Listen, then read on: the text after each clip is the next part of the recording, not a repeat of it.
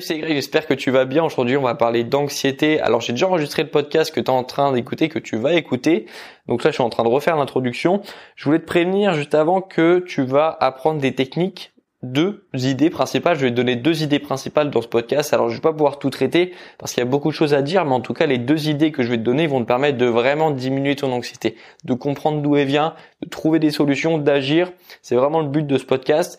Et les techniques que tu vas apprendre dans ce podcast sont issues de mes lectures personnelles, de mes recherches et de mon expérimentation. Et je peux t'assurer qu'elles marchent pour toi. Elles marcheront pour toi dans 10 ans, dans 20 ans, dans 30 ans, elles vont marcher pour toutes les personnes de ta famille. Donc si tu as des personnes dans ta famille qui sont assez anxieux, qui sont toujours en train de penser à leurs problèmes, toujours en train de se demander quoi faire, je pense que ces techniques elles vont permettre à toi et, euh, aux personnes de ta famille de vraiment diminuer ton anxiété, de, diminuer leur anxiété. Donc n'hésite pas à partager ces techniques que tu vas apprendre aujourd'hui à tes parents, ça va, leur permettre de, euh, de, tu verras, tu verras les résultats que ça peut avoir dans leur quotidien, tu verras qu'ils seront moins anxieux, qu'ils seront euh, de meilleure humeur et que ça va te permettre de, de, résoudre des problèmes peut-être, je l'espère. Donc voilà, le podcast qui va, je vais te laisser dans le podcast que j'ai déjà enregistré, hein, comme je t'ai dit et on se retrouve à la conclusion de la vidéo. La première idée, euh, le podcast est divisé en deux idées, donc on commence tout de suite avec la première idée. La première étape, c'est d'analyser tous tes soucis. Tu vas écrire sur une feuille tout simplement, je sais pas, tu, tu peux écrire une, tu fais une page mes soucis et tu vas écrire ce qui te rend anxieux en ce moment. Ça, ça s'appelle l'analyse. Tu vas analyser qu'est-ce qui me rend anxieux aujourd'hui parce que parfois on est anxieux mais on sait même pas pourquoi. Faut savoir pourquoi tu es anxieux. Faut savoir, faut trouver les raisons un peu comme quand un, un médecin cherche les symptômes pour trouver pour trouver les maladies. Toi, tu vas chercher, tu vas chercher d'où vient cette anxiété. Qu'est-ce qui te rend anxieux? Parce que je pense qu'il y a forcément une raison. Et il y a des raisons qui sont évidentes, mais il y a aussi parfois des raisons qu'il faut trouver. Moi, il y a plein de fois où je me dis, je, me sentais un petit peu aigri dans la journée, je me sentais un peu plus anxieux, j'étais un peu plus, euh, j'étais un peu plus euh, énervé lorsqu'on me parlait. Je m'énerve facilement, je m'énervais facilement et je, je savais pas pourquoi. Et donc en fait, lorsque je cherchais les causes, bah, je trouvais en fait qu'il y avait peut-être quelque chose que j'avais pas encore fait, une tâche que j'étais pas fier d'avoir euh, d'avoir remis à plus tard, par exemple. Et une fois que tu as résolu cette tâche, bah, tu peux, tu te rends compte en fait que tu as retrouvé ton niveau d'énergie normal. Mais pour ça, pour retrouver son niveau d'énergie normal, il faut trouver d'où vient cette anxiété. Donc d'abord, tu vas analyser tes soucis. Ça, c'est la première étape. La deuxième étape, tu vas écrire ce que tu vas faire avec. Tu vas te demander qu'est-ce que je peux faire par rapport à ces soucis. Donc ça, c'est extrêmement important. La première étape, Dal Carnegie dit qu'elle va te permettre d'effacer 10% de ton anxiété rien qu'en écrivant. Rien qu'en écrivant tes soucis, tu vas diminuer ton anxiété. La deuxième chose à faire, c'est te demander ce que tu vas faire avec te demander, te écrire un petit plan, je sais pas, en deux trois étapes.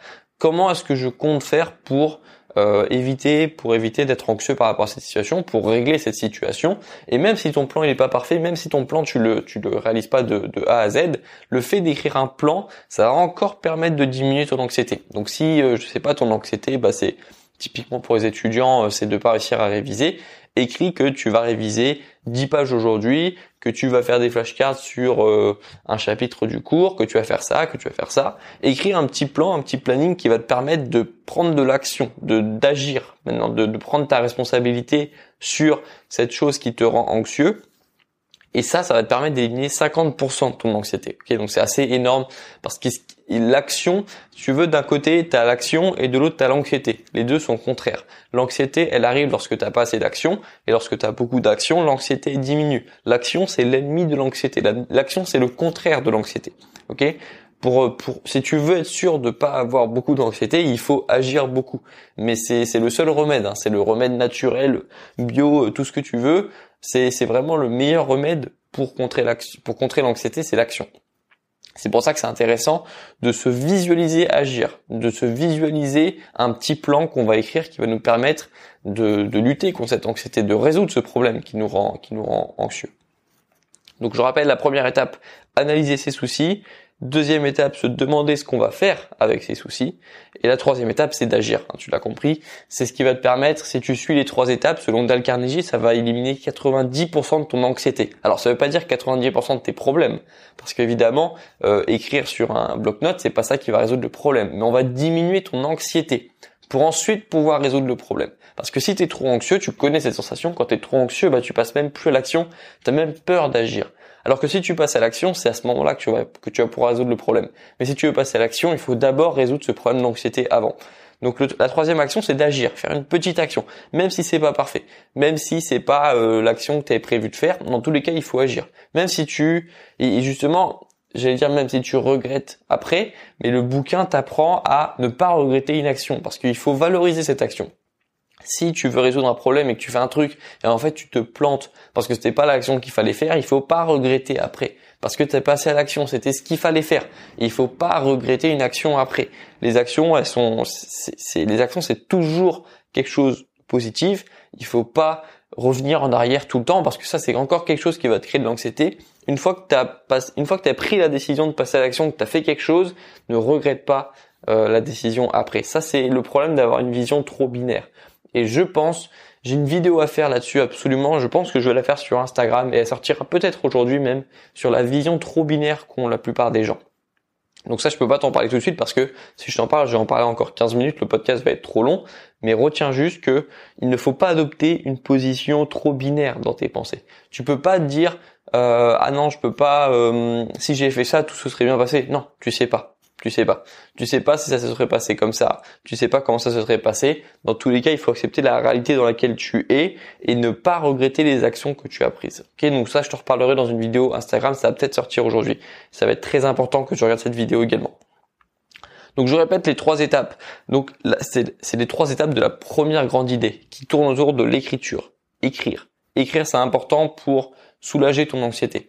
Donc ce concept, je te rappelle, c'était le, mix entre les morning pages de Miracle Morning, le fait d'écrire après cette promenée, bon en ce moment c'est le confinement donc tu peux pas, mais euh, le fait d'écrire le matin en te levant, ça te permet de diminuer ton anxiété. Sauf que nous on a optimisé cette technique des morning pages en rajoutant ça à la technique de Dale Carnegie qui est issue de son bouquin Comment, alors j'essaie de traduire parce que moi j'ai en anglais devant moi, Comment arrêter d'être anxieux et de commencer à vivre.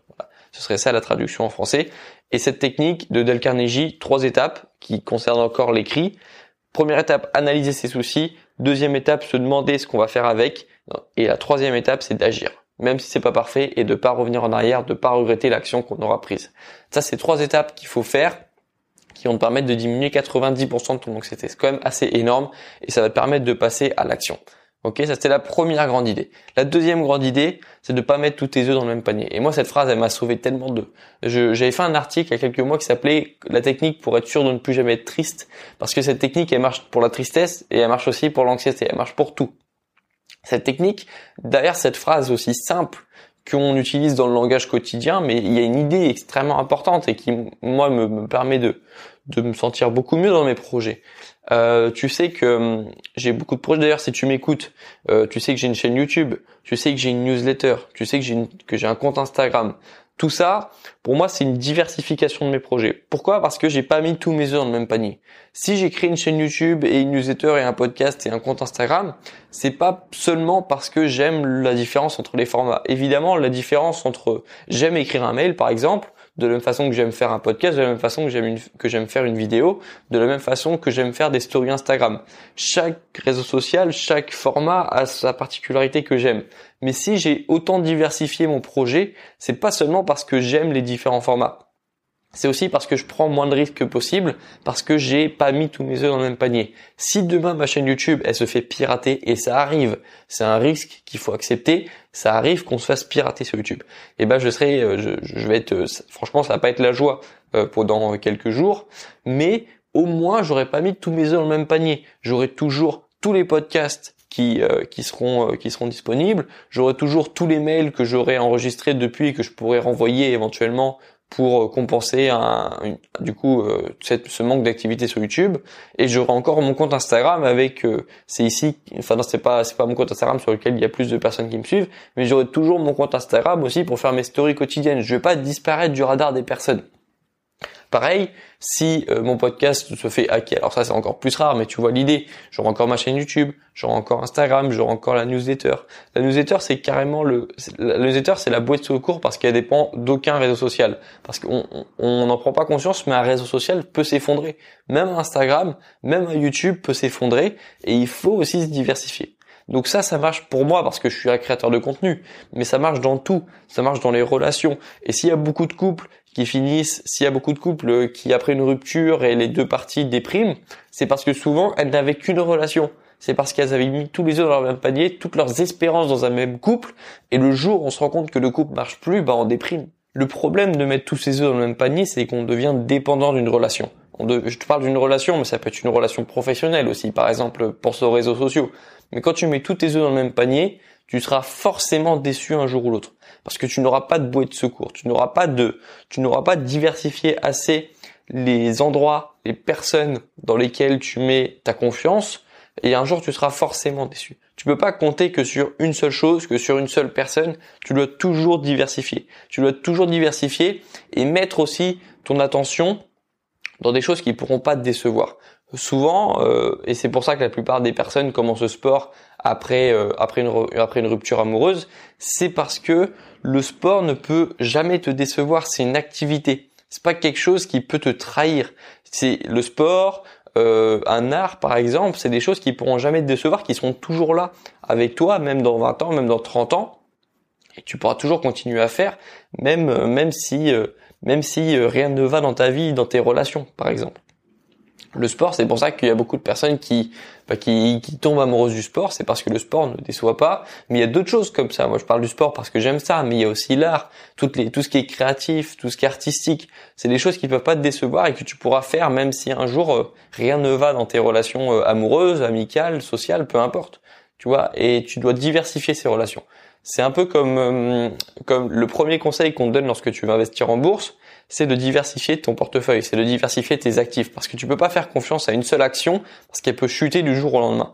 En revanche, si tu as beaucoup d'actions dans ton portefeuille, si tu as des actions d'une telle société, d'une autre société, si un indice, si tu une action du CAC 40, etc., et que tu diversifies toutes tes actions, bah ça va bien se passer. Ça, ça, il y a beaucoup de chances que, il y a beaucoup moins de chances que ça, que ça se casse la gueule ton, ton projet parce que tu auras diversifié tes actions. Et c'est la même chose selon moi dans les relations sociales. Il faut absolument diversifier. Voilà, c'était ça les deux idées que j'avais à transmettre aujourd'hui. La première grande idée, c'est d'écrire écrire pour euh, moins stresser, écrire et agir, hein, parce que c'est encore mieux. Et la deuxième grande idée, c'est de pas mettre tes œufs dans le même panier, de devenir une personne indépendante, c'est-à-dire de pas dépendre par définition d'une autre personne, euh, d'une autre euh, d'une autre activité, de, de, dépendre de personne en réalité. Parce que le jour où tu dépendras de personne, eh ben tu seras pas anxieux, parce que tu auras le contrôle. Et on revient à ce contrôle dont je parle dans ma dans, dans ma dernière vidéo YouTube par exemple. Le contrôle c'est tellement important, et le fait pour moi d'être indépendant euh, financièrement, d'être indépendant aussi dans les relations, parce que c'est plutôt de ça dont on parle aujourd'hui,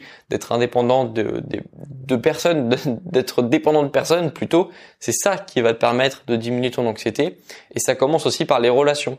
On pense toujours à l'argent lorsqu'on pense euh, au fait de devenir indépendant, mais ça commence, part aussi des relations.